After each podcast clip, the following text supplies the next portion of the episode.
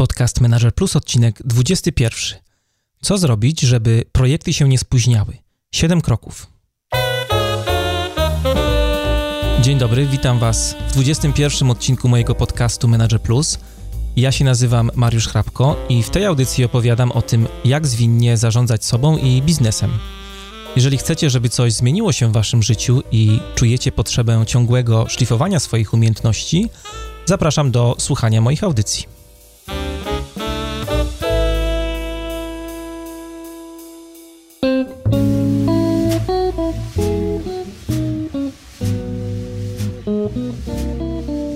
Co zrobić, żeby projekty się nie spóźniały? Pan Marek Kowalczyk, gość, którego zaprosiłem do dzisiejszego programu, ma na to następującą odpowiedź.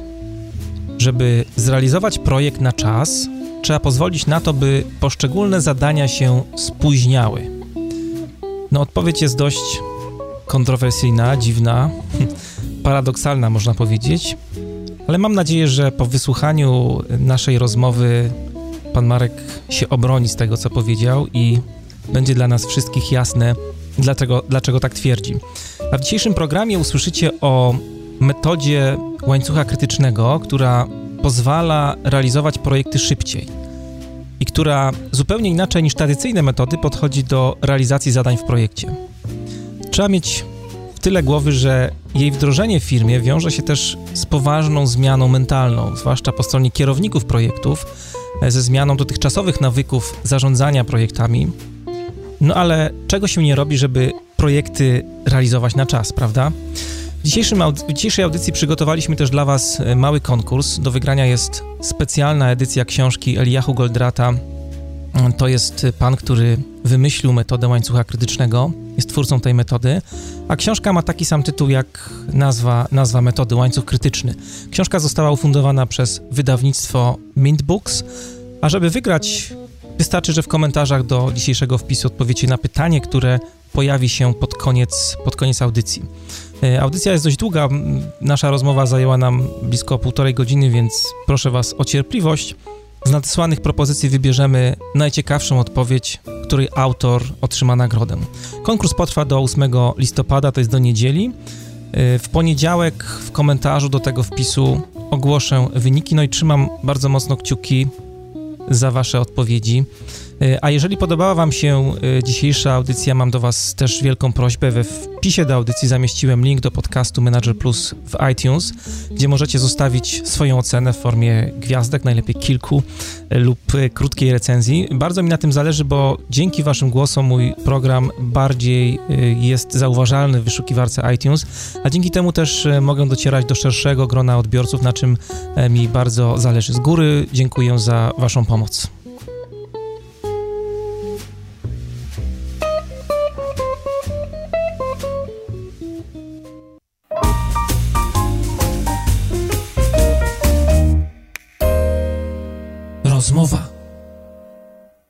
To jest podcast Manager Plus przy mikrofonie Mariusz Hrabko, a moim i waszym gościem jest dzisiaj pan Marek Kowalczyk z Mandarin Project Partners, ekspert w dziedzinie zarządzania projektami. Dzień dobry. Dzień dobry. E, a w audycji będziemy rozmawiali o tym, co zrobić, żeby projekty się nie spóźniały. Zanim przejdziemy do naszej rozmowy, to jeszcze małe ogłoszenie na początek. Mamy dla Was e, książkę pod tytułem e, Łańcuch Krytyczny. Książkę, która jest wydana przez wydawnictwo Mint Books. Autorem książki jest osoba związana z tematem y, dzisiejszej audycji, z tematem metody, o której będziemy rozmawiać, y, Eliahu Goldrat. Y, książka jest bardzo ładnie wydana, a o tym, co trzeba zrobić, żeby trafić w posiadanie tej książki, opowiemy pod koniec audycji, także pozostańcie przyczajeni do, do końca. Może jeszcze dodam, że mhm. Mm, jest to powieść biznesowa, bo jak słyszymy książka o zarządzaniu projektami, to większość z nas spodziewa się jakiejś nudy, mhm. Mm, a to jest książka, w której jest akcja i y, czytelnik odkrywa tajniki tej metody, mm, jednocześnie e, razem z bohaterami. A żeby jeszcze bardziej zachęcić słuchaczy, powiem, że egzemplarzem, który służy jako nagroda, jest wydanie specjalne, które jest niedostępne w księgarniach, więc o. E, tym bardziej tak, tak. Ono zostało sfinansowane, to wydanie akurat przez Polską Grupę Energetyczną SA z okazji debiutu giełdowego, największego e, tego typu projektu w Europie. według Bloomberga, który był zarządzany właśnie metodą łańcucha krytycznego z udziałem Mandarin Project Partners. I się projekt udał od razu, uprzedzając pytania. Super. O tym powiemy, y, o tym, co trzeba zrobić, powiemy pod koniec audycji, a teraz y, przejdziemy do rozmowy. Panie Marku, pierwsze pytanie związane z tematem. Jaki procent projektów nie udaje się w Polsce? Czy, czy ma Pan w ogóle jakieś badania, które są y, z tym, z tym związane? Jaki projekt, procent projektów nie kończy się sukcesem? To jest bardzo dobre pytanie. Ja oczywiście nie mam takich, znaczy oczywiście nie mam takich badań, ale umówiłem się z pewną agencją badawczą mm, jakiś czas temu dokładnie na rozmowę dotyczącą przeprowadzenia badania związanego z teorią ograniczeń w Polsce i być może, być może to pytanie będzie jedną z, z pytań badawczych, które, które byśmy chcieli zadać, więc nie mam, ale jak to się mówi, stay tuned.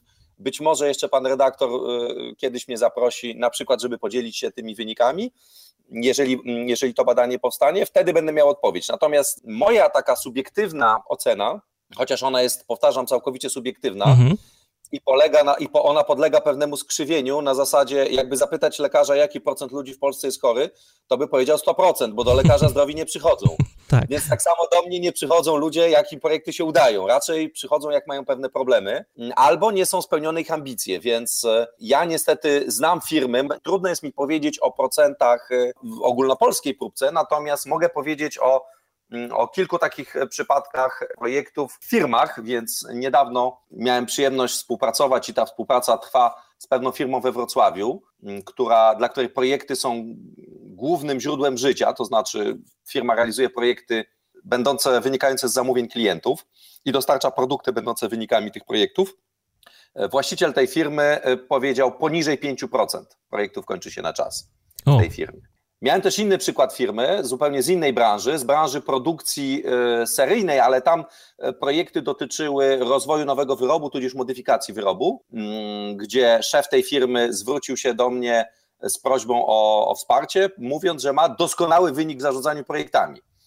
No więc e, ja zapytałem, no ale panie prezesie, jeżeli pan ma doskonały wynik, to dlaczego ja jestem potrzebny? A on mówi, panie Marku, wynik doskonały y, oznacza nigdy w historii tej firmy przez 20 lat nie skończyliśmy żadnego projektu na czas, więc jesteśmy doskonale nieterminowi. Ale z kolei współpracowałem z firmą, to oczywiście nazw tych dwóch firm, które mają kłopoty, to nie podam, ale, ale podam nazwę firmy, która, która była y, bardzo dobra, firma y, Laboratorium Kosmetyczne dr Irena Eris, gdzie też zostaliśmy zaproszeni do współpracy, jako mm -hmm. tam, nie wiem, chyba czwarta czy piąta firma doradcza w zakresie zarządzania projektami. Poprzednie firmy, mm, no, chyba poległy troszeczkę. I tam, kiedy rozmawiałem z zarządem i, i z, między innymi z, też z panią Eris, uzyskałem informację, że 100% projektów kończy się na czas. No więc e, wtedy pytanie było odwrotne, no to do czego ja jestem potrzebny, jeżeli wszystko się kończy na czas. Także mm, wydaje mi się, że, że jest bardzo duża rozbieżność wyników. E, też ja bym się zastanowił, co to znaczy, że projekt kończy się na czas, bo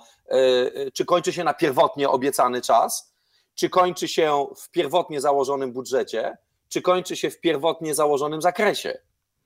No są takie badania, które dość często się pojawiają, jeżeli się mówi o y, porażkach projektów, y, badania Standish Group. Tak, tak, ja też je cytuję, tam jest 88% projektów w pewnym roku było, bo to się... Tak, i dla nich ten, ten brak sukcesu oznacza, że albo się nie kończą w terminie, albo nie mieszczą się w zaplanowanym budżecie, więc to są takie dwa, y, dwa kryteria, które, które się tam pojawiają.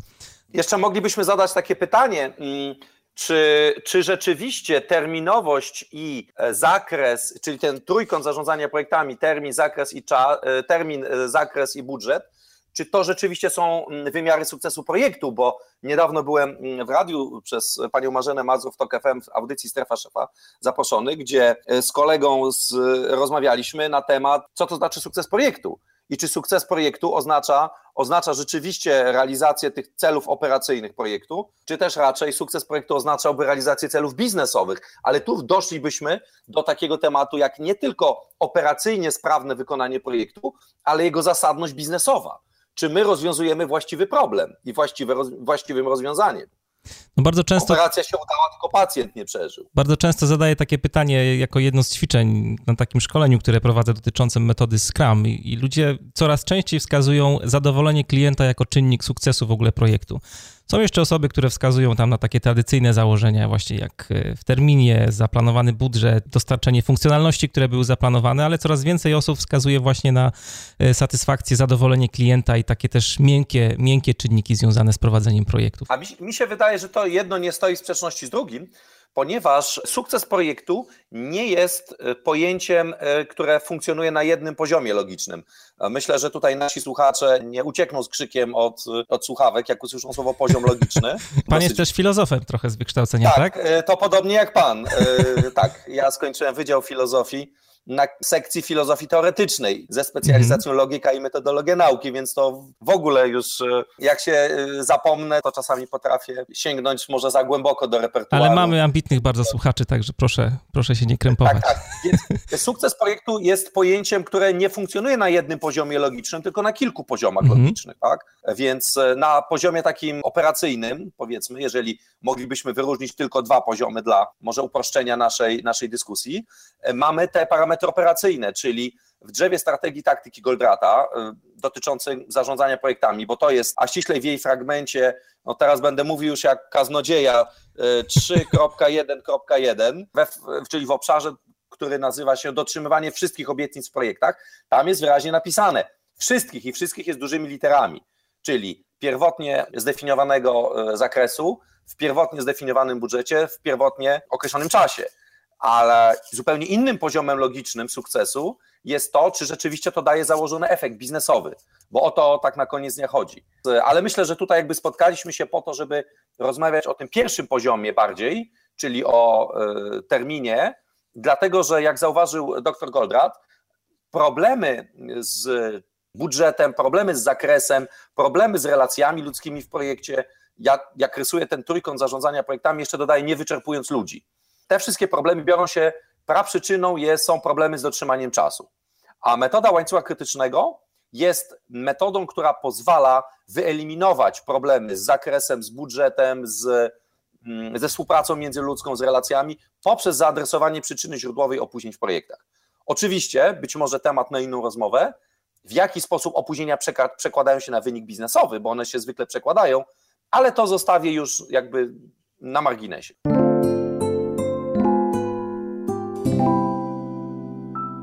Jakkolwiek byśmy nie patrzyli na te dane, na te 88% Standish Group, na pana doświadczenia, te mniej niż 5% z jednej firmy, e, to one są mało optymistyczne. I tak jak e, zastanawiałem się trochę nad e, tematem tej audycji i, i, i próbowałem sobie odpowiedzieć na pytanie, dlaczego projekty się spóźniają, to przyszła mi do głowy taka myśl, że w sumie z jednej strony kierownicy projektów biorą udział w różnego rodzaju szkoleniach, zdobywają certyfikaty, uczą się różnych standardów zarządzania projektami, projekty są bardzo dokładnie aptekarsko wręcz planowane.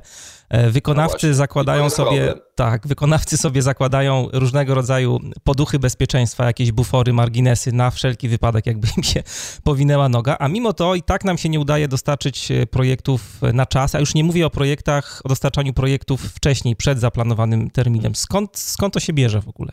Pan redaktor użył takiego ciekawego słowa mimo to, a ja bym to zamienił w skutek tego. Czyli obserwacja leżąca u podstaw metody łańcucha krytycznego polega na tym, że mm, przyczyną opóźnień w projektach jest sposób radzenia sobie z opóźnieniami w projektach. Jest kilka możliwych powodów, dla których można przypuszczać, że projekty się opóźniają. Jeden powód to jest po prostu tak musi być. To jest prawo natury, E równa się mc kwadrat, zasada nieoznaczoności Heisenberga. Nie można jednocześnie określić położenia i pędu cząstki elementarnej z mm, pewną y, dokładnością przekraczającą pewną wielkość, więc nie da się jednocześnie określić y, czasu, budżetu i zakresu projektu. Po prostu to jest taka jakaś tam stała Murphy'ego, która nam uniemożliwia wstrzelenie się. Czyli musimy to zaakceptować po prostu, że tak jest. Musimy tak? to zaakceptować, dokładnie. Czyli tak jak w rejsie nie mamy pańskiego, nie, nie w rejsie, przepraszam, tylko w misiu, nie mamy pańskiego płaszcza i co nam pan zrobi? musimy to zaakceptować. To jest panie, to jest projekt, a co pan by chciał, tak? Przychodzę do sklepu z butami, poproszę numer 42, nie ma. A co by pan chciał? Żeby była pełna rozmiarówka, prawda? Wszyscy to zaakceptowali. Tak. Albo na przykład w polityce. Ja też czasami jestem zapraszany do mediów e, do komentowania świata polityki. Mm, jako z pozycji filozofa dodajmy, nie z pozycji polityka lub też, nie daj Boże, politykiera. Zmienia pan kapelusz wtedy, tak? Tak, zmieniam kapelusz, chociaż e, logiczne myślenie obowiązuje wszędzie. Mm, tak. I Wszyscy się dziwią, prawda, dlaczego jest tak, jak jest, no ale to już musi być, musimy mieć Sejm, musimy mieć prezydenta, musimy mieć ministrów. Pytanie tylko, jaki minister ma być. No niestety odpowiedź jest natury systemowej. Tak samo wracając do tematu zarządzania projektami. E, oczywiście nie ma postępu bez niezgody na status quo. Cały kłopot tylko polega na tym, jak mówił dr Goldratt, że mm, jeżeli są długotrwałe, poważne problemy w jakimś obszarze, ludzie wyrabiają w sobie mechanizm obronny, który każe im to zaakceptować, takie wyparcie, dlatego że w przeciwnym razie no, musieliby zwariować, mhm. tak? żyjąc w ciągłym poczuciu porażki. Więc pierwszą rzeczą, jeżeli chodzi o zmianę tego stanu rzeczy, jest wyobrażenie sobie, że może być inaczej. Wyobrażenie sobie, że można chcieć dotrzymywać wszystkie obietnice w projektach. I w tym momencie prawdopodobnie wielu e, słuchaczy, no już jak, jeżeli nie uciekło z krzykiem od słuchawek, y, słysząc o poziomach logicznych, to teraz się y, turla na podłodze i po prostu trzyma za brzuch ze śmiechu. Więc, więc to jest jakby pierwsza możliwa przyczyna, no ale ją odrzucamy, wcale tak nie musi być. Druga możliwa przyczyna jest taka, że może to są tak zwane trudności obiektywne, czyli innymi słowy, nie wiem, spadł deszcz albo nie spadło deszczu, pies mi zjadł zeszyt. Oczywiście kierownik projektu zawsze znajdzie po fakcie wyjaśnienia, że, że zupa była zasłona, nie wiem, że, że coś takiego się stało, zawsze można wskazać na czynności zewnętrzne. Ale czy to jest rzeczywiście możliwe, żeby czynniki obiektywne, te czynniki zewnętrzne w pewnej firmie z województwa dolnośląskiego odpowiadały za to, że co 20 projekt tylko się kończy na czas, a na pozostałych są wielomiesięczne mhm. opóźnienia. Czy oni rzeczywiście nie, nie, nie wiedzą, że coś się może zdarzyć? No wiedzą z doświadczenia, bo tyle już projektów położyli, że wiedzą, co się może zdarzyć, a jednak mimo tej wiedzy mimo podejmowania przez nich działań, to się nie udaje, a ja powiedziałbym skutek. Więc kolejna hipoteza, która się pojawia czasami, a może ludzie robią to specjalnie, może, może moi pracownicy, mm, może są niezmotywowani, a może oni wiedzy nie mają, więc może by ich trzeba szkolić, może nastraszyć, może zmotywować, ale znowu okazuje się przy bliższym przyjrzeniu się, że, że to nie może być przyczyną. Wreszcie pan redaktor podniósł taką kwestię tutaj bardzo drogą mojemu sercu certyfikatów. Mm, ja zostałem niedawno zaproszony przez Project Management Institute, oddział wrocławski, do udziału w takiej konferencji. Aha. Jeżeli Państwo, i nawet w, rozmawiamy w październiku 2015, ukazał się niedawno mm, na łamach strefy PMI artykuł, który napisałem wraz z koleżanką dotyczący tematu e, humora doktora Goldrata jako narzędzie w zarządzaniu projektami. Serdecznie zapraszam do pobrania strefy PMI. Podlinkujemy w materiałach do, do odcinka dzisiejszego na pewno. Tak, tak. E, I tam ja zadaję pytanie w tym artykule. Jakie były problemy project managerów 40 lat temu? I obecne grono członków PMI powiedziało no dokładnie takie same. Więc ja zadałem takie troszeczkę może niewygodne pytanie, to co wy do jasnej cholery robicie? To co, jakie dobra jest z waszych certyfikatów? Żadne. Żadne. Niestety przykro powiedzieć, ale gdybyśmy spojrzeli na, na tradycyjne sposoby rozwiązywania tego, tego problemu, to okazuje się, że ani Prince 2, ani PMI, ani żadne inne wiodące, praktycznie żadne inne wiodące metodyki nie stawiają sobie za cel poprawy terminowości projektów. PMI jako standard na pierwszych stronach, ja jako absolwent Wydziału Filozofii jestem przyzwyczajony do czytania y, skomplikowanych y, tekstów. Ja tam znajdę informacje, co to jest. To jest zbiór dobrych praktyk, które, co to są dobre praktyki, znaczy wszyscy uważają, że tak jest ok. Czyli jeżeli dżumę leczono biciem w dzwony, to to jest zbiór dobrych praktyk bicia w dzwony na leczenie dżumy. To, że, że, że wszyscy uważają, że biciem w dzwony możemy wyleczyć dżumę, wcale nie jest y, dowodem na to, że dżuma y, można w ten sposób wyleczyć. Tam chodzi o coś zupełnie innego. I różnica metody łańcucha krytycznego czy podejścia mm, doktora Goldrata polegała na tym, że on był fizykiem. Więc on działał metodą myślenia przyczynowo-skutkowego. Więc on postanowił podejść między innymi do zjawiska zarządzania projektami y, jak, i opóźnień jako do mm, problemu przyrodniczego. Tak jak pada deszcz, nie wiem, słońce świeci, Mm, pojawia się tęcza, przyczyna, skutek, tak? I tak samo, nie metodą, no to teraz e, zróbmy familiadę i co, 100 tysięcy, zapytajmy 100 tysięcy menadżerów, co jest przyczyną e, opóźnień i co oni by zrobili. E, I ten, kto zgadnie, jaka jest prawidłowa odpowiedź, to otrzymuje, nie wiem, samochód albo zapas kawy Jakobs roczny. Mm, tylko podejdźmy do tego metodą analizy logicznej, przyczynowo-skutkowej. I to jest ta różnica. Więc dr Goldat odkrył, przyczyną są nieefektywny sposób radzenia sobie ze zmiennością. I ten nieefektywny sposób radzenia ze zmiennością to, jest, to są dwie rzeczy. Po pierwsze, mm, narzucanie pewności na niepewność, czyli kiedy, kiedy sponsor projektu wymaga od kierownika podania do, dostarczenia projektu na dany czas, bo takie są wymogi klienta, takie są wymogi biznesu czy centrali. Ten kierownik projektu, oczywiście pod groźbą tutaj, prawda, różnych sankcji, zgadza się na to. Więc on natychmiast, żeby uzyskać kontrolę nad projektem, co on robi? On się nie może dowiedzieć na koniec, że ten projekt się nie udał. Więc co on musi zrobić? Przyciska ludzi w projekcie. Przyciska ludzi, ale zanim przyciska ludzi, on musi mieć ścianę, do której on ich przyciska. Więc on buduje takie ścianki, do których on przyciska. Mhm. I te ścianki nazywają się milestone i deadline, mówiąc po polsku. Czyli dzieli projekt na małe kawałki i zaczyna przyciskać ludzi. A ja, ludzie nie chcą być przyciskani, bo wiedzą, że mogą się spóźnić. No jasne. Bo może być problem, który jest poza nimi. No więc co ludzie ro muszą robić? Przyciskani. No dodają sobie pewnie jakieś zakładki. No muszą dodawać zakładki. I to, co się dzieje, to te zakładki nie dość, że są ukryte, nie dość, że ich sumarycznie bardzo dużo, to jeszcze one są marnowane. Więc na tym polega problem, że e, ludzie próbując zapobiec opóźnieniu projektu, dzielą projekt na małe kawałeczki i próbują wymagać, żeby nie stracić kontroli, więc w dobrej wierze, próbują wymagać dotrzymania każdego z tych kawałeczków na czas, co powoduje reakcję fali, fali zwrotnej, bo ci kierownicy zadań nie chcą być dociskani do ściany, oni wiedzą, że też, że coś się może nie udać, czasami z powodów niezależnych od nich, i w tym momencie dostajemy projekt, w którym pełno jest zapasu czasu, a jednak mimo to ten, cały ten zapas czasu zostanie zmarnowany i jest kilka potężnych mechanizmów, które to powodują. No, tych buforów może się nazbierać całkiem sporo, bo pracownicy, ludzie, którzy są członkami danego projektu, podwładni danego kierownika projektu, to jest jedna rzecz, zakładają zakładki. Mhm. E, no ale są też e, cała e, grupa wykonawców, którzy pracują nad projektem i oni też buforują pracę dodatkowo, więc... Oczywiście. Z tego się Oczywiście. robi całkiem sporo ekstra czasu, który gdzieś tam chyba jest niezarządzany koniec końców w projekcie. Dokładnie, no właśnie, dokładnie, dokładnie na tym polega problem, że są to zakładki indywidualne, one są niezarządzalne. Nie ma żadnego sposobu, kierownik projektu, żeby dotrzeć, no bo jak zapyta, jakie masz zakładki, no każdy odpowie, nie mam zakładek, to jest wszystko na styk no to zabieram ci połowę czasu, albo trzy czwarte, albo coś, no to haha, to ja następnym razem to pomnożę nie przez trzy, tylko przez siedem moje oszacowania. I to jest taka zabawa w kotka i myszkę. Ja wiem, że ty wiesz, że ja wiem, że my wiemy.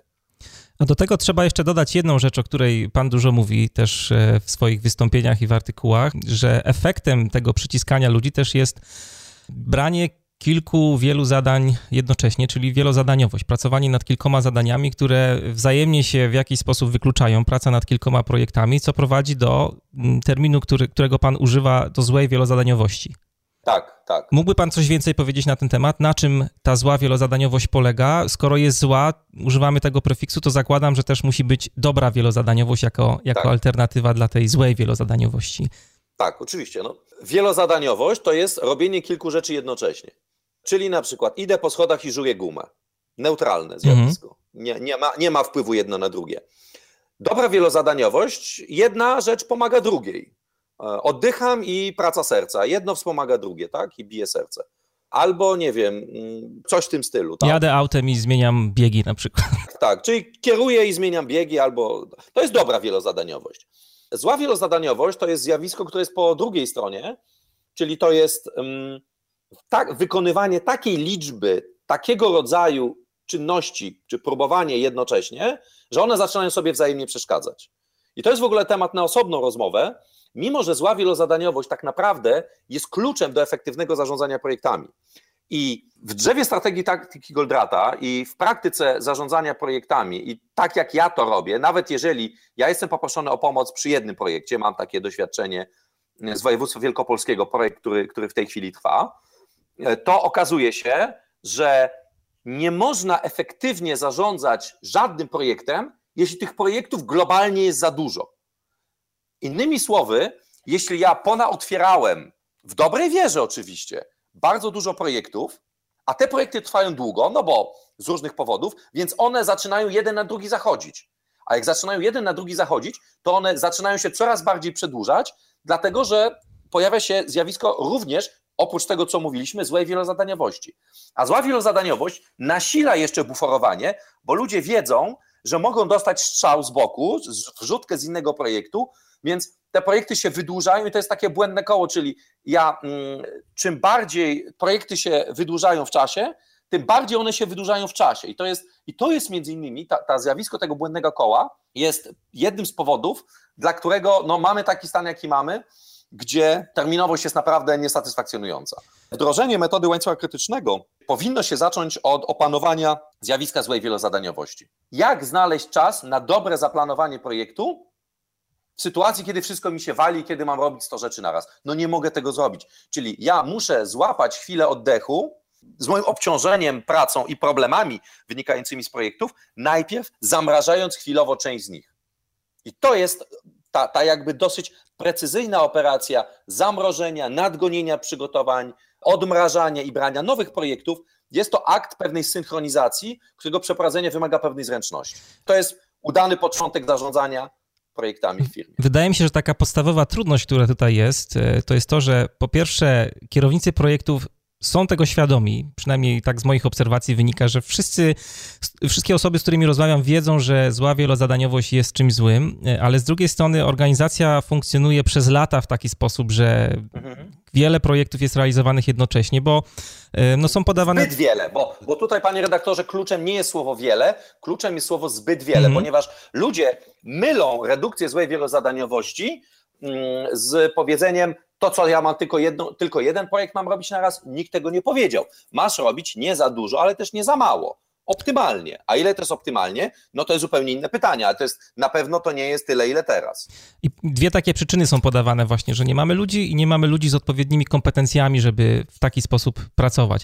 I to prowadzi do takiej zmiany trochę też mentalnej e, w zarządzaniu po strony właśnie kierowników projektów, e, która może być trudna do przeskoczenia przy wdrożeniu mhm. E, takiego podejścia. Znaczy, praktyka pokazuje, teoria, teoria i praktyka pokazuje, że Zła wielozadaniowość objawia się jako z pozoru brak ludzi, ale symptom nie jest przyczyną. Czyli jeżeli pacjent jest żółty, to przyczyną tego, że on się źle czuje, nie jest to, że on ma żółtą skórę. To jest objaw, ale to nie jest przyczyna. Mhm. Przyczyną jest coś innego. Więc zastanówmy się przez chwilę, co by się stało, gdybyśmy, będąc w sytuacji złej wielozadaniowości, dostali dwa razy tyle ludzi. Nic się nie stanie, bo kto miałby ich wprowadzić w temat, a poza tym oni natychmiast zostaną wciągnięci w latanie z pustymi taczkami. Więc e, to nie jest rozwiązanie, ponieważ mhm. przyczyną złej wielozadaniowości nie jest brak zasobów, jest złe ich wykorzystanie. Złe wykorzystanie na przeskakiwanie między zadaniami i to przeskakiwanie między zadaniami, czy też między projektami, prowadzi do niezwykle niskiej efektywności wykorzystania istniejących zasobów. Więc wtedy dowolną liczbę mm, zasobów, jaką byśmy rzucili, ona zostanie pochłonięta jak w czarnej dziurze w wirze tej złej wielozadaniowości. Po pierwsze na straty związane z przełączaniem się między zadaniami, po drugie na tak zwany efekt tak zwanej sałatki zadaniowej, mm, no to jest troszeczkę trudno wytłumaczyć y, w formie audio, na czym to polega, ale zapraszam mm, na stronę zlawiel.pl, tam można pobrać artykuł, który który opisuje to zjawisko i tam jest ćwiczenie, w którym można to zobaczyć, na czym to zjawisko polega. Zlawiel, tak jak zławiel, tylko bez polskich.pl. Mhm. I wreszcie poprawki, błędy i zmęczenie. No i też Także czas wdrożenia jed... tych osób pewnie w temat. No tak? dokładnie. Dokładnie, więc jedyną radą, i teraz, kiedy ja zaczynam pracować z firmami, tak jak powiedziałem na początku, do lekarza nie przychodzą zdrowi, ale ja jestem takim specyficznym rodzajem lekarza od projektów. Można powiedzieć, że jestem troszeczkę taki jak Dr. House, gdzie do mnie przychodzą zdesperowani. E, to znaczy tacy, którzy już wszystkiego próbowali, ponieważ metody, które ja stosuję i, i taki imidż mojego wizerunku jest taki chyba troszeczkę kontrowersyjny, mm, więc e, no to już naprawdę firma musi być jak nietoperz przyciśnięty mm, szczotką do sufitu, macha pazurkami i wydaje cienkie piski. I wtedy, no niestety, ale to jest najczęściej moje doświadczenie, stąd moja perspektywa na to, ile procent projektów w Polsce się kończy na czas jest totalnie skrzywiona, no bo do mnie trafiają tak, tak jakby sytuacje beznadziejne, tak. Kiedyś pamiętam po, po pierwszym TEDxie podchodzi do mnie mm, TEDx WSB, którego byłem organizatorem, podchodzi do mnie człowiek i, i, mówi, panie Marku, no pan tutaj mówi niemożliwe jest możliwe, no my mamy właśnie taki niemożliwy projekt w firmie, co pan na to? No więc biorę jakby, to. Biorę, no oczywiście, że biorę, no, no inni do mnie nie przychodzą, tak? Mm, I to jest takim testem dla mnie, czy ludzie dadzą radę, jest pierwsza rzecz, od której za, zawsze zaczynam, to jest zastosowanie kanbanu, znanego skądinąd y, zwolennikom metod zwinnych, ale zastosowanie go do redukcji złej wielozadaniowości. Jeżeli zespół zarządzający nie potrafi dokonać tej zmiany mentalnej, w teorii granicznej nazywa się to zmiana paradygmatu, to jest znowu kolejne trudne słowo, ono ma swoje ścisłe znaczenie, ale, ale nie będziemy... Można używać model mentalny, światopogląd. Model mentalny, mapa świata, tak. Czyli, czyli jeżeli, jeżeli zespół zarządzający nie jest w stanie zaktualizować swojej mentalnej mapy świata, w której dzisiaj zależność jest taka, czym więcej projektów włożę do rury, tym większe będzie tempo, czym więcej słoni wejdzie do rury, tym więcej słoni wyjdzie z rury. No, mhm. co jest oczywiście prawdą, tylko do pewnego momentu, do momentu, kiedy się rura nie zatka. I teraz oczywiście zależność jest taka, że do pewnego momentu, czym więcej słoni wejdzie do rury, tym więcej słoni wyjdzie z rury w danym czasie, ale w pewnym momencie rura się zaczyna blokować, czyli ta krzywa się wypłaszcza, a w pewnym momencie zaczyna to zwalniać. I teraz, jeżeli ludzie nie, nie kupują tej zmiany mapy albo nie uświadomią sobie, jak ta, now, jak ta prawidłowa mapa wygląda, czyli że krzywa ma kształt odwróconego U i że oni są na daleko z prawej strony, czyli ich efektywność jest mniejsza od optymalnej, dlatego że mają za dużo otwartych projektów. Więc oni muszą część projektów na chwilę zamrozić. Zamrozić oznacza nie opóźnić zakończenie, tylko przyspieszyć zakończenie poprzez opóźnienie rozpoczęcia. I znowu ja wiem, że to brzmi dziwnie. Mm, pewnie część słuchaczy już w tym momencie, jeżeli nie uciekła z krzykiem i się nie zaturlała na śmierć ze śmiechu, to teraz już w ogóle uważam, no, myślę, że, że jeszcze są jacyś wytrwali. Jeszcze jacyś może są, więc e, gratuluję wytrzymałości, będzie nagroda książkowa, powieść biznesowa, łańcuch krytyczny, zostańcie z nami. To jest tak jak e, test na, nie wiem, na komandosa, tak? Trzeba przepłynąć basen z workiem piasku na szyi. Kto nie przepłynie basenu z workiem piasku na szyi, to się może nadaje, nie wiem, do harcerzy, może do zuchów, może na przewodnika górskiego, a może się nadaje, nie wiem, na przewodnika po Muzeum Narodowym, ale na pewno się nie nadaje na komandosa. Mhm. Więc to jest taki pierwszy jakby test. Czy ten zespół jest gotowy, czy ma intelektualną otwartość tak głębokiego podważenia swojego dotychczasowego modelu pracy i zrozumienia, że żeby projekt przyspieszyć, jego zakończenie, trzeba opóźnić jego rozpoczęcie.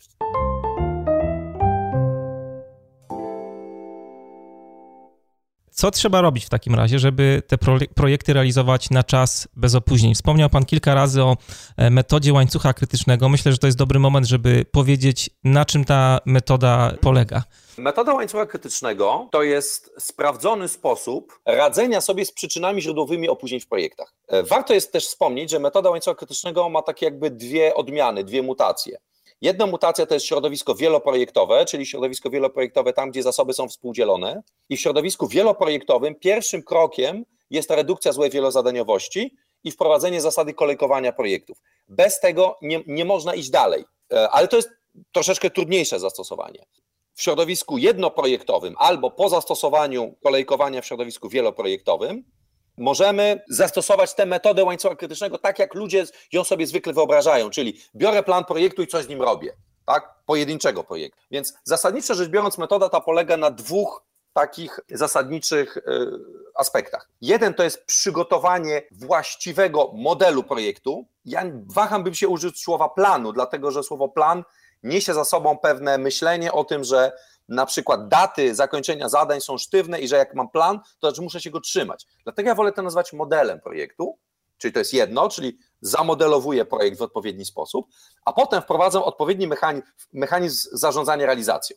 I to zamodelowanie projektu zawiera w sobie utworzenie, rezygnację z buforów lokalnych, ukrytych, które są marnowane, zakłada wydobycie tych zapasów czasu, uczynienie ich jawnymi, centralnymi i zarządzalnymi. I ta trzecia część metody łańcucha krytycznego, czyli pierwsza kolejkowanie, druga odpowiednie modelowanie projektów metodą buforowania i trzecie odpowiednie zarządzanie realizacją, oznacza tak naprawdę zarządzanie buforami projektu. No my się w dzisiejszej audycji skupimy raczej na tym e, modelu prowadzenia projektu, natomiast e, tak jak się przysłuchuję temu, co Pan mówi, e, to wydaje mi się, że w takim środowisku, jaki wiąże, projektowym, jaki wiąże się na przykład z dużą korporacją czy z organizacją, która tych projektów ma wiele, no to te dwa podejścia będą działały trochę jak naczynia połączone, bo nie wystarczy mieć model, ale też trzeba mieć pomysł na to, jak realizować projekty, które są w portfelu organizacji. W portfelu są też programy, które wiążą celem grupę projektów. No tych projektów jest dziesiąt w takim jednym worku, więc trochę sobie nie wyobrażam, żeby skupiać się tylko na jakby jednej odsłonie, czyli na modelu projektu bez patrzenia na tą e, wielowymiarowość. przy wdrożeniu. Zgadzam się z Panem całkowicie.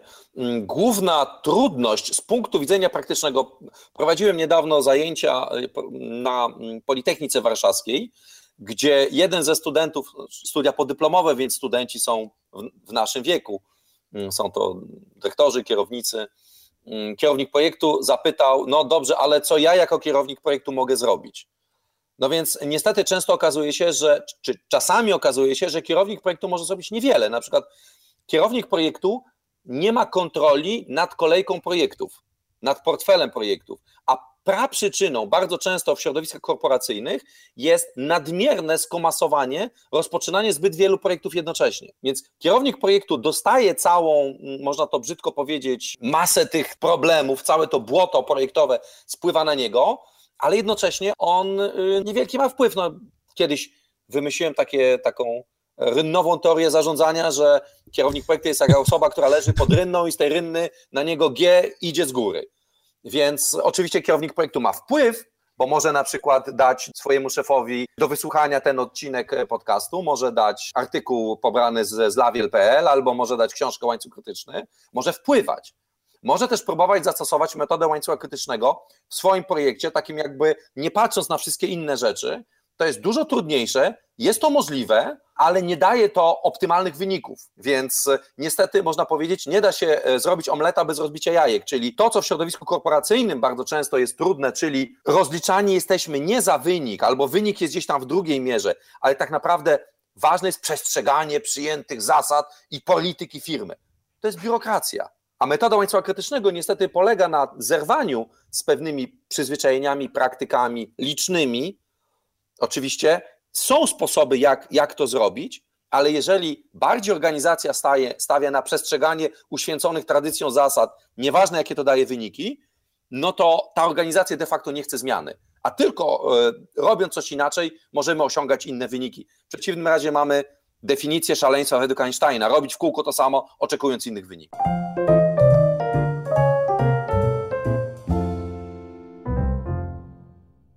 Kiedyś jak e, znajomy rozmawiał ze mną, rozmawialiśmy o tym, kogo zaprosić do podcastów i zarekomendował pana, powiedział zaproś Kowalczyka, bo on mówi o fajnych rzeczach, o łańcuchu krytycznym, to pierwsza rzecz, o której sobie pomyślałem, to jest ścieżka krytyczna i to tak zabrzmiało bardzo oldschoolowo. Pomyślałem sobie, no co tam takiego ciekawego można mówić o tej ścieżce krytycznej? Czym, czym to się różni w ogóle łańcuch krytyczny od ścieżki krytycznej? Bo warto chyba to słuchaczom rozjaśnić. Oczywiście, więc e, po pierwsze, znowu, e, pojęcie łańcuch krytyczny, my tak prześlizgujemy się, ale ono ma tak naprawdę dwa znaczenia. Używa się słowa łańcuch krytyczny w dwóch różnych znaczeniach. Jedno znaczenie to jest łańcuch krytyczny w rozumieniu szerokim, czyli jako metoda kolejkowania projektów, buforowania i zarządzania realizacją, czyli jako pewna całość, mm, pewna metodyka realizacyjna. Słowo łańcuch krytyczny używane, czy pojęcie używane w sposób szerszy słowo łańcuch krytyczny używane w sposób węższy oznacza coś analogicznego do ścieżki krytycznej, czyli przypomnijmy, na pewno wszyscy słuchacze wiedzą, ale niektórzy mogą mi dzisiaj nie, chwilowo nieciągłość w geniuszu, więc przypomnijmy, że ścieżka krytyczna to jest najdłuższa sekwencja zadań w projekcie połączonych ze sobą zależnościami logicznymi i ta najdłuższa sekwencja e, zadań w projekcie, ona wyznacza najkrótszy możliwy czas realizacji tego projektu. I to jest taka książkowa definicja ścieżki krytycznej. Czasami ludzie są, mają troszeczkę zamieszania, że jak to najdłuższa ścieżka wyznacza najkrótszy czas, to ja tłumaczę to w ten sposób, jeżeli mam zbiór kijów o różnej długości, to najdłuższy kij wyznacza najmniejszy rozmiar pudełka, w jakim zmieszczą się wszystkie kije. Mhm. Tak, czyli to jest ta mm, pojęcie ścieżki krytycznej. I teraz łańcuch krytyczny w tym sensie węższym jest bardzo podobny. Jest podobny tak jak krzesło bujane i krzesło elektryczne. Bardzo podobne poje, pojęcia, tylko no, troszeczkę inaczej one funkcjonują. Łańcuch krytyczny jest bardzo podobny do ścieżki krytycznej, tylko przypominam, ścieżka krytyczna to jest najdłuższa sekwencja zadań w projekcie powiązanych z zależnościami logicznymi. Czyli nie mogę wywiercić dziury w ścianie, póki nie mam ściany. Mhm. Nie wymyślono jeszcze metody dostarczania dziur luzem na budowę i jakby uprzedniego zawieszenia dziury, a potem obudowania jej, nie wiem, betonem, tak? No więc logiczna sekwencja jest taka, ściana, dziura, a nie odwrotnie. Metoda łańcucha krytycznego natomiast mówi tak, tym co ogranicza możliwość terminowej realizacji projektu, czy wykonania projektu w danym czasie, nie jest tylko logiczna sekwencja zadań, ale są również zależności wynikające z dostępności zasobów. O co chodzi? Jeżeli mój projekt polega na remoncie mieszkania, i jeżeli powiedzmy mam mieszkanie składające się z czterech pomieszczeń, to teoretycznie nie ma zależności logicznych pomiędzy malowaniem kuchni a sypialni. Prawda? Mhm. Mogą się dziać równolegle. Czyli z punktu widzenia ścieżki krytycznej, te działania, te zadania nie są połączone zależnością logiczną. Natomiast jeżeli mam jednego malarza, to muszę zdecydować, czy on najpierw maluje kuchnię, czy najpierw maluje sypialnię, kiedy jest łazienka, kiedy jest przedpokój. No nie może malować w żaden sensowny sposób, nie może malować czterech tych pomieszczeń jednocześnie. Znaczy, nie może ich malować w sensie fizycznym, a jeżeli spróbujemy mu to kazać, on natychmiast padnie w złą wielozadaniowość i wszystko będzie trwało dużo dłużej. Tak. Więc łańcuch krytyczny w tym sensie węższym, przypominam, w sensie szerszym mówiliśmy, to jest kolejkowanie, buforowanie i zarządzanie realizacją, a w sensie węższym to jest najdłuższa ścieżka przez projekt, uwzględniająca zależności wynikające nie tylko z logiki prac, ale również dostępności zasobów. Czyli to jest łańcuch krytyczny. Są jakieś e, przykłady zastosowań e, tej metody łańcucha krytycznego przez polskie firmy? No, jakieś tam doświadczenie pan przemycał wcześniej związane z wdrożeniami, a możemy jakieś tak. nazwy polskich firm podać, które stosują czy, czy wdrożyły tę metodę u siebie w swoich projektach? Jasne. E, to jest w ogóle bardzo ciekawe. Dlaczego akurat wszyscy pytają o zastosowanie w polskich firmach? A mm, czym się różni zastosowanie trzech praw dynamiki Newtona w polskich firmach od firm peruwiańskich? No pewnie niczym. No właśnie, zawsze mi to ciekawi, mm, że ludzie chcą wiedzieć w Polsce, a na przykład 20 metrów dalej, za granicą, tak, bo tam co takiego tam, yy, oglądałem niedawno film, ta, film Tarkowskiego Zona, mhm. yy, na podstawie powieści Strugackich, Piknik na skarę drogi. Tam była zona, tam wszystko było inaczej, ale Polska, Europa, Peru, wszystko działa tak samo.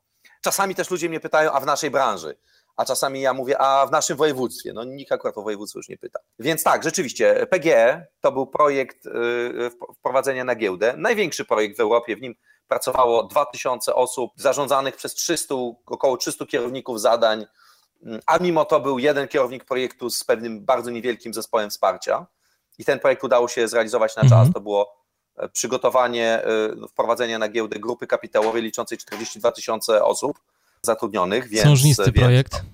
To, to, to taki chyba jeden z większych. Współpracowaliśmy też z, z firmą dr Irena Eris, laboratorium kosmetyczne, gdzie te projekty obejmowały rozwój nowych produktów i stworzenie pewnego mechanizmu, który miał skrócić czas i uzy pozwolić uzyskać większą kontrolę. Jest artykuł na ten temat, można przeczytać, y, można przeczytać, jak się poszuka w internecie. Mm, y, to artykuł ukazał się w y, czasopiśmie Zarządzanie projektami. No i też jest podlinkowany z tego, co widziałem na stronie mandarin.co w e, artykułach tak. do pobrania. Można sobie też tak, pobrać. Mandarin co, nie com, tylko .co. Tak, też można go pobrać. E, też pomagaliśmy mm, w ekspansji e, sieci Fresh Market, robionej przez firmę Żabka, czyli start z nowym formatem, gdzie zadanie polegało na mm, wybudowaniu 15 fresh marketów, zupełnie nowych, zupełnie innych niż żabki sklepów w bardzo krótkim terminie trzech miesięcy i to zadanie się udało też. E, poza tym pomagaliśmy pewnej firmie z województwa lubuskiego, działającej w branży, no właśnie ten projekt niemożliwy, który po TEDxie w USB ktoś do mnie podszedł i mówi, mamy projekt niemożliwy, zrobić mamy takie urządzenie e, z zakresu e, elektroniki w czasie dużo bardziej skomplikowany niż do tej pory, w czasie e, o połowę krótszym, no więc to się też udało. Mam też bardzo wiele przykładów, no mógłbym, jakby to trochę tak zaczyna brzmieć jako jakieś samochwalstwo, ja się nie lubię sam chwalić, wolałbym, żeby to inni o mnie dobrze mówili, więc jest cała masa studentów e, i absolwentów Wyższej Szkoły Bankowej we Wrocławiu, mojego kierunku zarządzanie projektem. Na LinkedInie ja jestem podlinkowany z większością z nich, więc można sobie do tych osób dotrzeć i, i, i zapytać o ich doświadczenia. Więc takich zastosowań to są, to one idą w praktycznie każdy rocznik, teraz niedługo zaczyna się kolejna edycja, więc każdy rocznik przynosi kilkanaście nowych zastosowań metody łańcucha krytycznego w Polsce, więc jakby to nie jest żadna nowość. W jednym z Pana artykułów przeczytałem dość ciekawą rzecz. Podał Pan e, właśnie taką informację, że e, założenia metody łańcucha krytycznego sprawdziły się podczas realizacji uroczystości pogrzebowych prezydenta Lecha Kaczyńskiego w Krakowie. Tak, to jest, to jest akurat fakt. Ja, to, co ciekawe, to się pojawiło w moim artykule, ale to na to zwrócił mi uwagę redaktor e, think tanka, z którym ten artykuł pisałem. Jest kilka warunków zastosowania tej metody. Niektóre z nich są warunkami logicznymi, niektóre są warunkami psychologicznymi. Więc na pewno jednym z warunków jest to, że projekt jest terminowy, czyli innymi słowy, istnieje duża korzyść z jego przyspieszenia, albo istnieje, mówiąc szklanka do połowy pusta, istnieje bardzo duża strata z opóźnienia tego projektu. I ludzie się sobie to uświadamiają. Więc innymi słowy, y, wszędzie tam, gdzie jest projekt, który nie może się nie udać na czas, a co za tym idzie budżet i zakres, o tym mówiliśmy na początku, wtedy zastosowanie metody łańcucha krytycznego ma sens. To jest pierwszy warunek taki psychologiczny, czyli nie stosujemy metody łańcucha krytycznego tam, gdzie nikomu nie zależy na czasie. Siesta, maniana, hasta la vista nie ma znaczenia, bo to, to jest za dużo zmian mentalnych, żeby ludzie, którzy nie stoją naprawdę pod ścianą i nie mają do wykonania zadania, które uznają za niemożliwe, żeby oni mm, zastosowali się do tych, do tych wytycznych. Dlatego ja nazywam się troszeczkę takim chaosem, może trochę religą, tak? Przeszczep serca nie jest to operacja kosmetyczna. To trzeba być naprawdę zdecydowany, więc to jest dokładnie tak, tak duża zmiana, jeżeli chodzi o metodę zarządzania mm, projektami. Ale to jest bardzo ciekawe, bardzo ciekawe, że panu wejdę w słowo, co pan mówi teraz, bo to też y, E, odczarowywuje trochę ten, ten, ten mit taki, że każdy projekt, który kończy się sukcesem, musi być projektem na czas. Być może faktycznie ten czas nie jest e, czymś priorytetowym w prowadzeniu tego projektu. No znowu zależy z czyjego punktu widzenia. Dokładnie. Jeżeli mówimy, jeżeli mówimy o projektach biznesowych, jeżeli mówimy o sytuacji normalnej, biznesowej, czyli to jest w ogóle cała wycieczka teraz w stronę, e, a co z sektorem publicznym, ale to z, z, nie wypada, żebym sam się zaprosił do następnej audycji, ale... ale to już mamy dwa tematy chyba.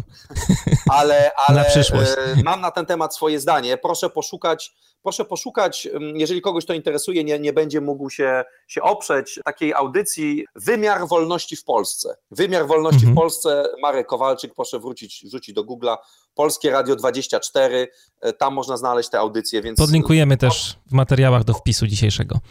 Świetnie, więc tam parę słów mówię na ten temat, ale jeżeli mówimy o normalnej, zdrowej sytuacji biznesowej, to my robimy tylko projekty rentowne. Rentowne, czyli takie, które w, w globalnej kalkulacji ekonomicznej przyczyniają się do wzrostu dobrobytu ludzkości. No bo jeżeli ludzie nam za to płacą, to znaczy, że coś z tego dostają. Jeżeli to jest rentowne, to znaczy, że to, to ma sens. No więc pytanie, jeżeli projekt jest rentowny, to znaczy, że jego wyniki chcemy mieć szybciej. No bo szybciej zaczynamy zarabiać. A jeżeli projekt jest gatunku, nie musi być wcześniej, bo nie ma korzyści z przyspieszenia, ale musi być na dany czas, typowy przykład, e, gotowość na rok 2000, niektórzy z naszych słuchaczy pamiętają ten, ten szał, to w mhm. tym przypadku mamy korzyść następującą. Mogę zacząć później, czyli te zasoby mogą być dłużej wykorzystane do innych projektów one mogą dłużej na siebie zarabiać. Więc zwróćmy jeszcze uwagę, że skrócenie czasu realizacji projektów oznacza, że tymi samymi zasobami w ciągu roku mogę zrobić więcej projektów. Mogę nie mieć korzyści ze skrócenia pojedynczego projektu jako takiego, ale mogę mieć korzyść wynikającą z większego przerobu organizacji tymi samymi zasobami, jeżeli robię projekty rentowne. No więc to jest tutaj klub programu. Kto tego nie widzi, kto nie jest głodny sukcesu, to go nie osiągnie.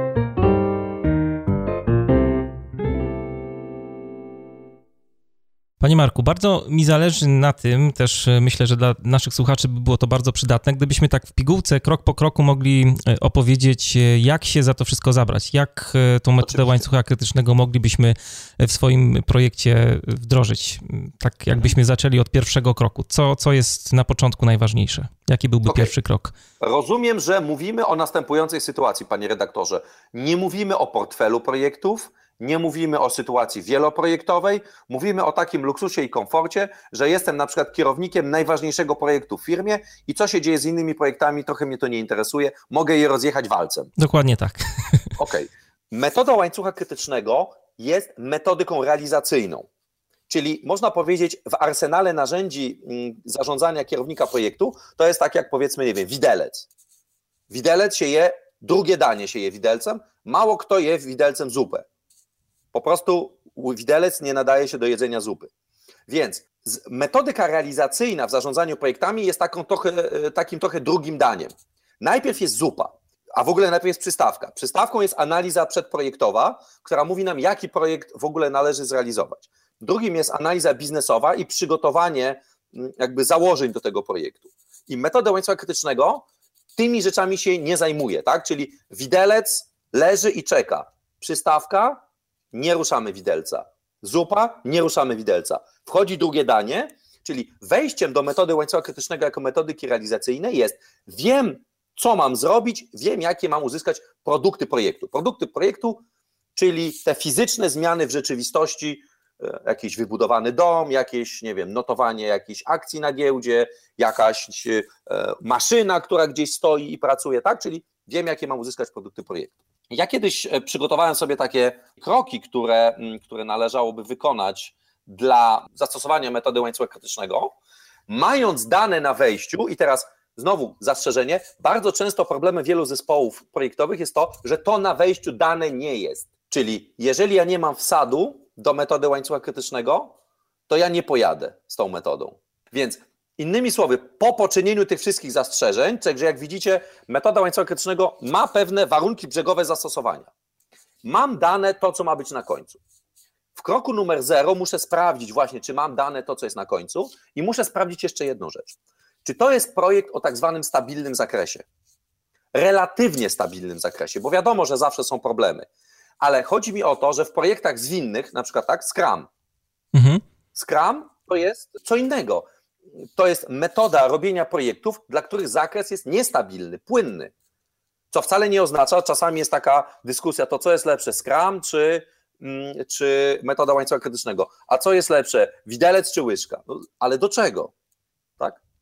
Ale okay, muszę panu czyli... powiedzieć, że jest dużo tak. analogii takich jak e, wgryzałem się trochę w temat łańcucha krytycznego, czy, czy też e, rzeczy, które można by fajnie uzupełniać w tej metodzie za pomocą niektórych rzeczy z e, metody łańcucha krytycznego. O, tutaj, panie redaktorze, to pan, pan dotknął czegoś, co, co miałem nadzieję uniknąć w naszej rozmowie, ale ponieważ no, rozmawiamy tutaj w, w obecności bardzo wyrafinowanego grona słuchaczy, nie tak jak w takim zwykłym programie radiowym, tak. no, gdzie trzeba upraszczać i to ma być śmieszne. Tutaj jednak no, mamy do czynienia z profesjonalistami.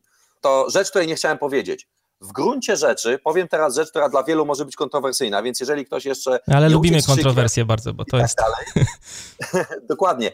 Okazuje się, że metoda łańcucha krytycznego oraz Scrum i metody zwinne, dobrze pojęte, w gruncie rzeczy są, można powiedzieć, kompilacjami na różne platformy, na różne procesory, na różne środowiska tego samego zbioru czterech zasad zarządzania przepływem Goldrata. Mhm. A nawet dla tych z Was, którzy czytali cel 1, albo słyszeli o metodzie Verbal Bufforlina, albo słyszeli, czytali czy to nieoczywiste i słyszeli o metodzie zarządzania dystrybucją, to okazuje się, że Scrum i zarządzanie y, łańcuchem dostaw butów w sklepach, że u podstaw u fundamentalnych zasad, to są te same cztery zasady, tylko one się manifestują inaczej w sytuacji, gdy przepływają feature'y przez team, mówiąc po polsku, mhm. inaczej się mm, materializują te zasady, kiedy przepływają zadania przez zespół, a inaczej, kiedy przepływają zamówienia przez fabrykę, a inaczej, kiedy przepływają zamówienia, e, wróć, e, towary fizyczne przez magazyny i punkty dystrybucyjne ale to są nadal te same cztery zasady zarządzania przepływem. Gdzieś tam na samym dole u podstaw. Ale to jest temat w ogóle na zupełnie inną rozmowę. Więc to już mamy trzecią wiem. audycję zaplanowaną. Otwieram lodówkę, a tam Kowalczyk. no, rozłożymy to w czasie tak odpowiednio i myślę, że będzie ok. no właśnie, żeby tutaj nie, to nie, nie można tutaj osiągnąć efektu przesytu. Ale mamy no krok, więc... krok zero, wracając do kroku zero. Krok zero, czyli sprawdziliśmy, że wiemy, co mamy zrobić, ma to sens i tak dalej, i tak dalej. Te wszystkie rzeczy, które są na wejściu, tak? Wejście, proces, wyjście. Mam tak. to, co jest na wejściu. Więc krok pierwszy to jest opracowanie z udziałem całego zespołu za pomocą żółtych karteczek tak zwanej sieci projektu. Bo bardzo ludzie, często ludzie zaczynają od harmonogramu. Czyli od to wykresu ogóle... Ganta, tak? Jezu, to po prostu to jest klasyczny błąd. Ja kiedyś wymyśliłem takie, e, takie równanie. Gant równa się 666. Nawet audycji by nam nie starczyło, żeby, wyja żeby wyjaśnić, dlaczego to jest błąd. Załóżmy, że słuchacze, którzy pozostali z nami do tego czasu, są już tak zesperowani, że są gotowi, żeby tylko dotrwać do końca, do losowania książki, uwierzyć nam na słowo. Nie będziemy tłumaczyć dlaczego, ale e, temat na osobną rozmowę, tak? Zaczynamy od stworzenia tak zwanej sieci projektu, czyli od sekwencji logicznych zależności. Taki wykres PERT jest. jest. Dokładnie. Czasami się to nazywa wykresem PERT, ale znowu Metoda PERT polega na czymś zupełnie innym, bo to jest trójpunktowa estymacja, kiedy mam czas minimalny, maksymalny i ten optymistyczny i z niego poprzez dodanie, pomnożenie i podzielenie przez 6 wychodzi mi ten czas średni, po czym skład, sprawdzam na tabeli rozkładu prawdopodobieństwa i wychodzi mi, że z prawdopodobieństwem 69,42% zrealizuję projekt w terminie, co oczywiście totalnie nie ma żadnego sensu, bo to jest narzucanie pewności na niepewność, to są pozory pewności, ale znowu to jest Także widzicie Państwo, tak, tak by, to jest cała puszka z Pandorą błędów, w, które popełniamy. I, i tak, to, to, w ogóle nie, nie mówimy o tym. Najprostsze, biała tablica suchościeralna działa najlepiej, żółte karteczki w różnych kolorach, przyklejamy zadania po kolei. Jest tak zwana metoda, która się nazywa lean planning. Znowu nie będę wytłumaczył do końca, na czym to polega, ale jest taka metoda wygenerowania optymalnego zbioru tych karteczek. Bo te zadania nie mogą być ani zbyt grube, ani zbyt drobne. Więc generujemy co najpierw, co potem z logicznego punktu widzenia, idąc od końca. Bardzo ważne jest, żeby budować sieć projektu idąc od końca i z udziałem całego zespołu. Właśnie mm, wróciłem z, e, e, wczoraj wieczorem z, od, ze spotkania w pewnej firmie, gdzie planujemy przeniesienie bardzo dużej maszyny z jednego miejsca do drugiego, w zasadzie mm, razem z portfelem aktywnych zamówień, czyli, czyli maszyna ma rozmiar boiska do piłki nożnej, a jakby ona będzie, w cudzysłowie mówiąc, ona będzie produkować nawet jak będzie na tirze przewożona, rozkręcona. No oczywiście tak nie będzie, ale no nie może być zakłócenia ciągłości produkcji, więc to jest projekt, który, który rzeczywiście jest wrażliwy na termin. No i okazuje się, że no większość firm no nie, ma, nie ma takiej logicznej sekwencji.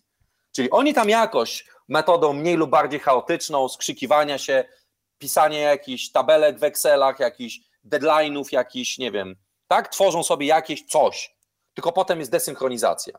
Tak? A my się musimy zsynchronizować. Czyli tworzymy taką sieć projektu. Coś, co niektórzy nazywają wykresem PER. To jest krok pierwszy. Ważne jest, tak jak mówiłem, żeby tworzyć to od, idąc od końca, rzeczownik i czasownik w formie dokonanej e, i z udziałem całego zespołu, żeby ludzie to rozumieli. Bo to jest kolejna rzecz. Nie istnieje zarządzanie projektami, nie można zarządzać rzeczownikami abstrakcyjnymi, jest tylko praca z ludźmi. Mhm. Krok pierwszy, sieć projektu. Krok drugi, przydzielenie odpowiedzialności za wykonanie zadań. Nie zasobów, ale odpowiedzialności za wykonanie zadań, czyli stworzenie roli takiego task managera, bo każdy zna rolę project managera. Tylko problem w, w typowym zarządzaniu projektami polega na tym, że project manager metodą zbieracko-łowiecką zaczyna pierwsze co? Biegać po firmie i zbierać zasoby do projektu. Czyli on ma całą odpowiedzialność, nie ma żadnych możliwości, nie ma żadnych zasobów, jakby no, patologie i dysfunkcje piętrzą się jedna na drugiej w takim normalnym, normalnym, czyli niezdrowym, tak, zarządzaniu projektami, bo na Papui Nowej Gwinei kanibalizm jest normalny, ale to jest niezdrowe. To, że to jest statystycznie często występuje, nie oznacza, że to jest coś dobrego. Znaczy po prostu wszyscy są kanibalami. Przestań. Mamy takiego o. task managera tutaj. Mamy task managera. Task manager jest linią kontaktu project managera z wykonawcami zadań. Tak? Czyli optymalnie robi się to tak, że task managerem jest osoba, która jest kierownikiem liniowym ludzi wykonujących te zadania. Czyli jakby wkleja się odpowiedzialność z powrotem tam, gdzie ona powinna być i zawęża się rozpiętość kierowania project managera no do jakiejś zarządzalnej liczby tam kilku osób. No ale jak mamy tak? na przykład jak mamy na przykład y, tych zadań 10, to, to y, mamy 10 kierowników liniowych, 10 task managerów? Niekoniecznie, dlatego że kilka zadań może być wykonywanych przez ludzi z tego samego obszaru, czyli zależność jest taka, każde zadanie ma dokładnie jednego task managera, ale jeden task manager może mieć więcej niż jedno zadanie w swojej opiece. Aha, czyli, czyli przy złożonych zadaniach tak, że... dekomponujemy po prostu na mniejsze. Tak, tak, czyli jakby zadania są dekomponowane do takiego momentu, kiedy można wskazać jednoznaczną odpowiedzialność kogoś, kto ma tego pilnować. No i znowu, cała sztuka i praktyka przepisywania task managerów czasami nie jest to takie łatwe, więc my się tutaj znowu prześlizgujemy mm, nad, nad tą problematyką, ale, ale kiedy pracuję z klientami, no to czasami to jest dyskusja, kto powinien być mm, task managerem. Czasami okazuje się, że kierownik liniowy wcale nie jest najlepszą osobą, z różnych powodów, no ale to już są takie, tak, takie jakby szczegóły implementacyjne. Szczegóły. Tak, ale zasada jest taka, że, że powinien istnieć kierownik zadania. On, na, on nie jest wykonawcą, to jest ważne. Z założenia nie jest wykonawcą, bo jego rola jest zupełnie inna. Mhm. Okay? To jest krok drugi. Krok trzeci to jest identyfikacja kluczowych zasobów niezbędnych dla realizacji zadań w projekcie. Podkreślam słowo kluczowych. ponieważ do zrealizowania każdego zadania tak naprawdę potrzebna jest, gdyby się na tę chwilę zastanowić, nieskończona liczba rodzajów zasobów. Krzesła, długopisy, stoły, powietrze, woda w kranie, ale to nas nie interesuje. Nas interesują zasoby kluczowe, czyli takie zasoby, których niedostępność może spowodować odsunięcie tego projektu w czasie, czy tego zadania w czasie, tak? Czyli jeżeli, tak jak w tym kawale, kompocik zawsze był, czyli jeżeli kompocik zawsze jest, to nie jest kluczowym zasobem, tak? Powietrze zawsze jest. Chyba, że ktoś ogląda film Marsjanin, wtedy powietrza nie ma. I wtedy musimy harmonogramować projekty pod dostępność powietrza. Natomiast jeżeli powietrze u nas jest, no to nie harmonogramujemy, nie jakby uwzględniamy dostępności powietrza, czyli najczęściej są to kluczowe umiejętności lub maszyny, lub jakiegoś rodzaju przestrzeń. I znowu, typowy błąd, utożsamianie zasobów z nazwiskami, zasobów ludzkich. Znowu, to nie jest dobra praktyka. Ale w przypadku, Więc... E, gdybyśmy wzięli takie właśnie ludzi, którzy pracują w danym projekcie, to ja jestem bardzo ciekawy, jak wygląda w tej metodzie e, procent zaangażowania. Czy są jakieś e, tutaj wskaźniki, że na przykład dana osoba, która ma kluczowe kompetencje związane z realizacją danego produktu, bo jest specjalistą w określonej na przykład technologii, czy ta osoba mhm. powinna na być. Ile na, procent jest przypisany Czy powinna projektu? być faktycznie dedykowana na 100% i być dostępna dla, dla danego projektu, czy, czy nie? Bo tutaj otworzył można łatwo wejść do. Pandorą, otworzył pan pustkę z Pandorą wielkości kontenera. To jest temat na osobną rozmowę, bo to dotyczy środowiska wieloprojektowego. Mhm. Bo to dotyczy roz... właśnie środowisko wieloprojektowe to jest sytuacja, w której występuje współdzielenie zasobów między projektami. A sami powiedzieliśmy sobie, ja zapytałem, że rozważamy sytuację, tak. kiedy nie ma e, wyizolowaną troszeczkę czasami czasami taką niemożliwą, ale, ale uproszczoną, tak? Także jest w metodzie łańcucha krytycznego jest na to odpowiedź, ale ona wykracza poza ramy tej audycji. A nie chcemy za dużo zamieszać pierwszy, na początku. Nie chcemy, bo już i tak żeśmy tak. namieszali. Czyli zakładamy, że po, prostu, że po prostu mamy przypisane... Kompocik jest. Kompocik jest, dokładnie, dobrze. Tak, oczywiście. To jest inna audycja, skąd wziąć kompocik. Jeden, czyli jeden to była sekwencja zadań za pomocą rzuty karteczek, dwa e, kierownicy zadań, trzy kluczowe zasoby, tak? Tak, tak.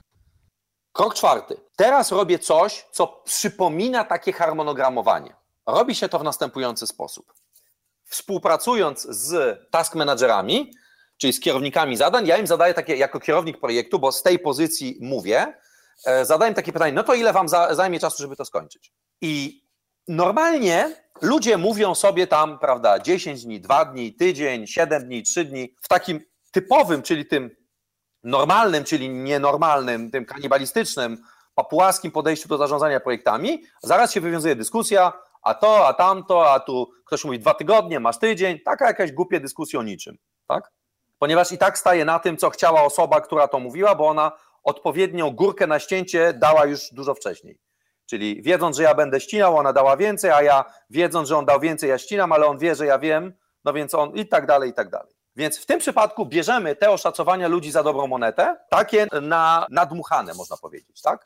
Czyli nadmuchane oszacowania e, z tymi buforami bezpieczeństwa bierzemy za dobrą monetę i wkładamy je do punkt piąty, wkładamy je do takiej projektowyżymaczki, czyli najczęściej niestety musi być to software. Można, jest to możliwe, można sobie wyobrazić zarządzanie projektem metodą łańcucha krytycznego przy pomocy Excela. Widziałem takie próby, powiem tak, no to można zdobyć nagrodę na, za arkusz kalkulacyjny roku, jak się go wyśle do firmy Microsoft. To jest chyba najbardziej skomplikowane arkusze kalkulacyjne, to nie ma sensu. A jakie Więc narzędzia tutaj pomagają nam? Narzędziem, które najbardziej lubię i które najczęściej stosuję, nazywa się Concerto firmy Realization.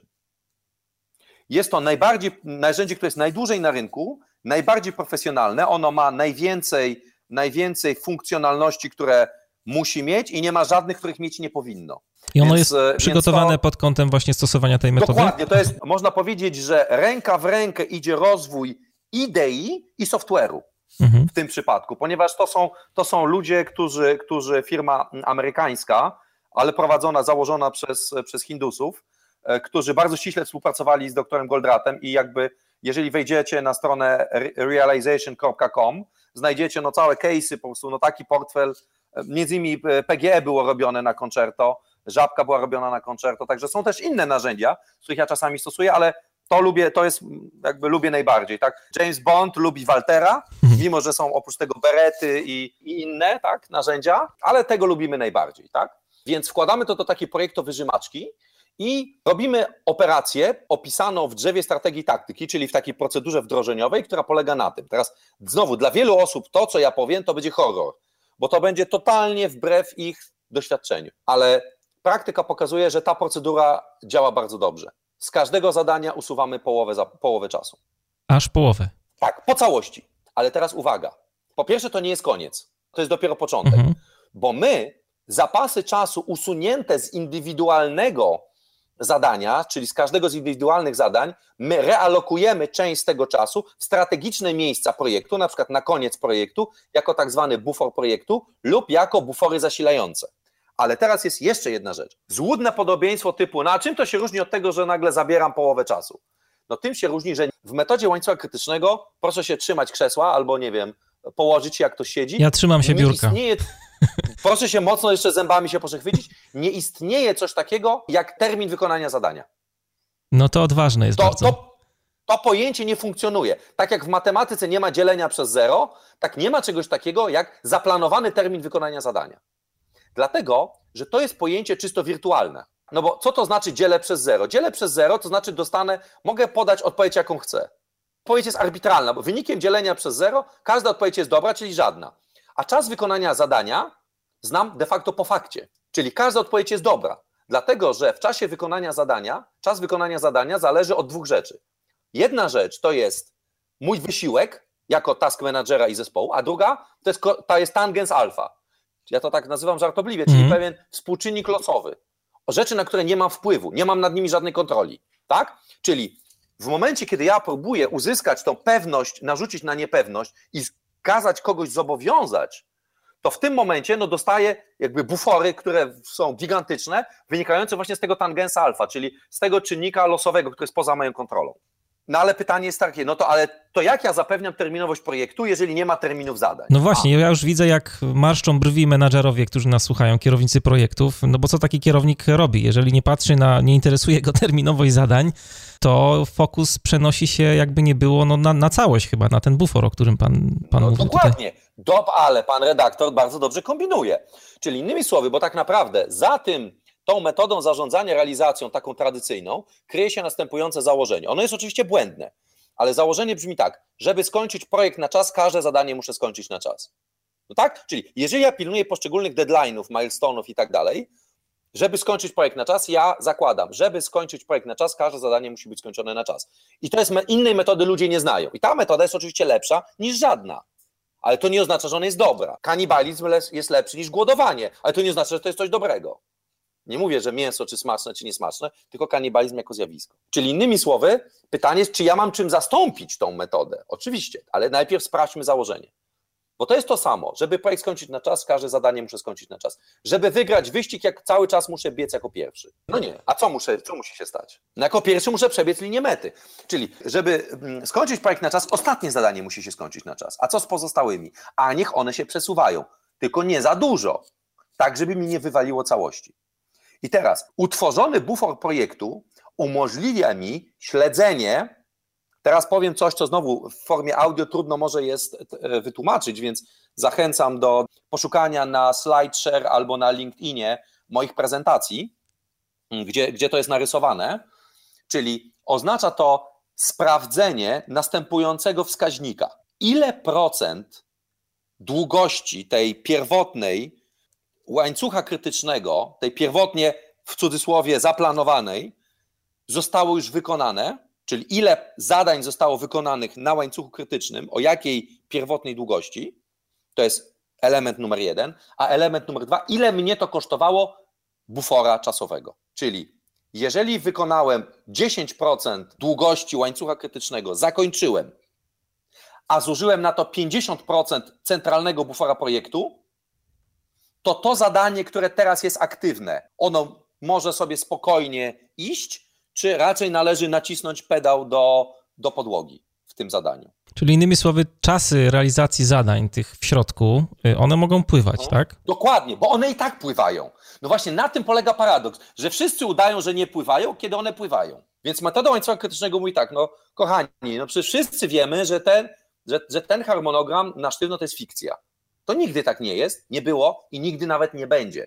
I nie ma co próbować, bo cały problem w tradycyjnych metodach zarządzania polega na tym, tu wracamy do początku naszej audycji, że ludzie próbują, żeby to zrobić, próbują to wcisnąć, a jedyne co dostają to większe bufory.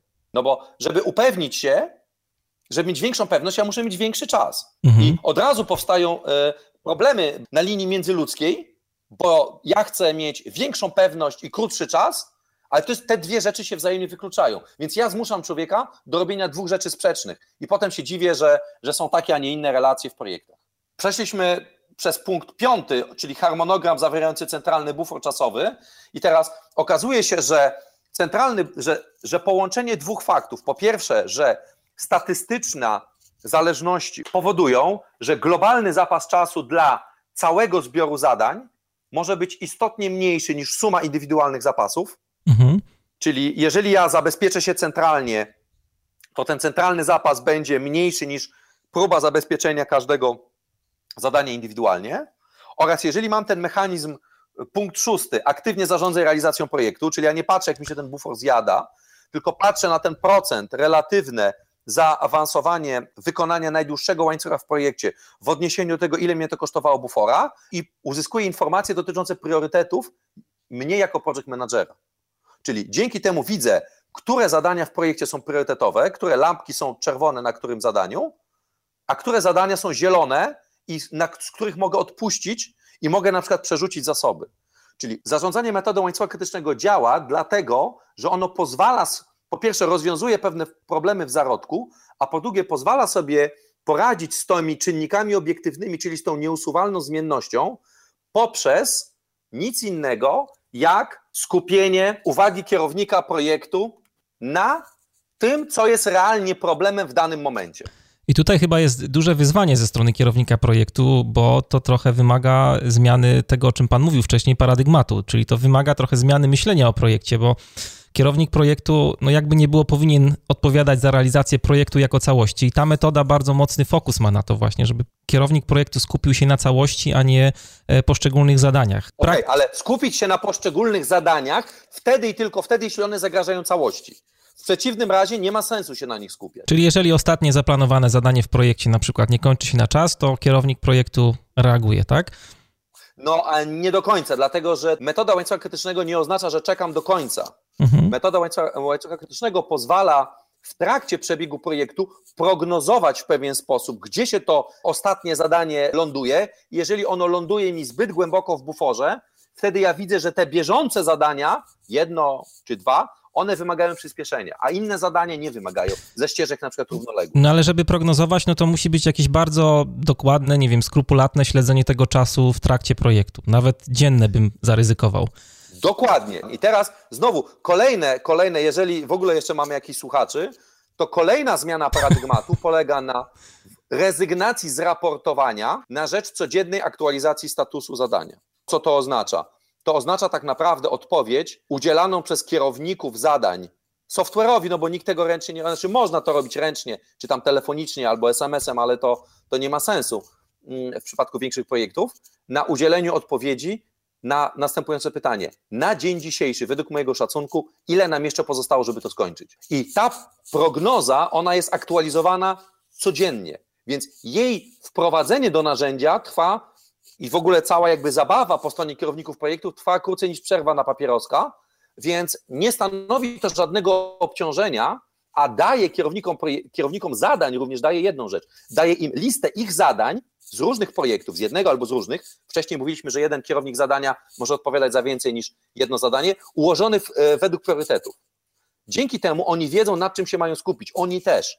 A kierownik projektu sprawdza, czy oni się skupiają na tym, co powinni się skupiać, i również pomaga im rozwiązać problemy, z którymi oni sobie nie poradzili, a oni pomagają rozwiązać zespołowi wykonawczemu problemy, z którym nie poradził sobie zespół wykonawczy, a najwyższe rolą najwyższego kierownictwa jest pomoc kierownikowi projektu w rozwiązaniu problemów, z którymi on sobie do tej pory nie poradził, bo one wykraczają poza jego. Więc to jest jakby całkowite odwrócenie jakby służebności, czyli to nie e, zasoby służą kierownikowi, który służy najwyższemu kierownictwu, tylko dokładnie jest relacja odwrotna. Wyższy szczebel służy niższemu w rozwiązywaniu problemów, z którymi ten niższy szczebel z racji na e, nie wiem, uprawnienia, kompetencje, możliwości decyzyjne nie jest sobie w stanie poradzić. Ale jednocześnie ta cała maszyneria e, funkcjonuje jako filtr, który oddziela najwyższe kierownictwo od, od miliarda pierdoletów, które dzielą, dzieją się w projekcie, tak, że oni nie są bombardowani rzeczami, które po prostu są totalnie trywialne. Tak samo jak kierownik projektu nie jest bombardowany rzeczami trywialnymi, które są jakby rozwiązywane na poziomie kierowników zadań lub nie mają istotnego wpływu na zakończenie projektu. Te, tego typu pseudoproblemy możemy bezpiecznie zignorować. Czyli w kroku szóstym, żeby podsumować, y, chodzi o aktywne zarządzanie realizacją projektu i tutaj mamy takie rewolucyjne... Na podstawie informacji, tak, o zużyciu buforu. Tak, rewolucyjne podejście trochę do zarządzania czasem, bo nie pokazujemy, ile się narobiliśmy w projekcie, tylko ile nam roboty jeszcze zostaje w projekcie. I został nam krok siódmy jeszcze. Ciągle skracaj czas realizacji projektów. Czyli jeżeli mm, projekty, które realizujemy, mają charakter powtarzalny, Znowu, dla niektórych osób wykształconych w tradycji PMI może to być jakiś szok. Jak to projekty powtarzalne? To nie są projekty, to są procesy. Osobna dyskusja, czy herbata jest w szklance, czy herbata jest w kubku. Jeżeli mam jakiś zbiór zadań, który jest relatywnie złożony i każda jakby iteracja tego, czy każde puszczenie tego w ruch ma swój mm, termin, mogę to nazwać projektem, mogę to nazwać procesem, mogę to nazwać projektoprocesem, mogę to nazwać dowolną nazwą, nie ma to żadnego znaczenia. Ważne, że mogę i powinienem zastosować do tego metodę łańcucha krytycznego. Więc jeżeli ja realizuję projekty powtarzalne, na przykład wprowadzanie wyrobu, nowego wyrobu na rynek, albo mm, nie wiem, jakaś budowa maszyn, albo otwieranie sklepów, ekspansja sieci handlowej, czy, czy, czy jakieś inne, inne projekty powtarzalnej natury, wtedy mogę zbierać dzięki dobremu narzędziu kody opóźnień. I teraz dobre narzędzie zlicza czas, sumaryczny czas wygenerowany przez poszczególne kody opóźnień penetracji bufora do strefy czerwonej, czyli mierzy taką dość wyrafinowaną metrykę, która, która mówi nam tak, dany problem, jak bardzo on się przyczynia do powstawania zagrożenia w projekcie. I teraz, jeżeli mam odpowiednio nie wiem, miesiąc danych z projektu, to wtedy mogę zobaczyć, jaki problem metodą Pareto 80-20 przyczynia się najwięcej do powstawania zagrożenia terminowości w projekcie, do największej, jak to się fachowo mówi, penetracji bufora. I to, co robię wtedy, to robię nic innego, tylko skupiam moją uwagę znowu proszę zwrócić uwagę, panie redaktorze, kolejny raz mówimy o skupieniu uwagi. Metoda łańcucha krytycznego to jest metoda skupiania uwagi na tym, co ważne, czyli jest to praktyczna implementacja drakerowskiej zasady zarządzania przez wyjątki. Czyli znowu skupiam uwagę na tym problemie, który systemowo w organizacji globalnie w skumulowany sposób wywołuje najwięcej problemów. Mówiąc o, o czasie. I tym się zajmuję. Opowiedzieliśmy o siedmiu krokach stosowania metody łańcucha krytycznego w projektach. Powoli zbliżamy się do końca audycji. Jeśli chodzi o materiały, dużo ciekawych źródeł się pojawiło w trakcie. No na pewno podlinkuję wszystko to, co się pojawiło w e, materiałach do dzisiejszej audycji.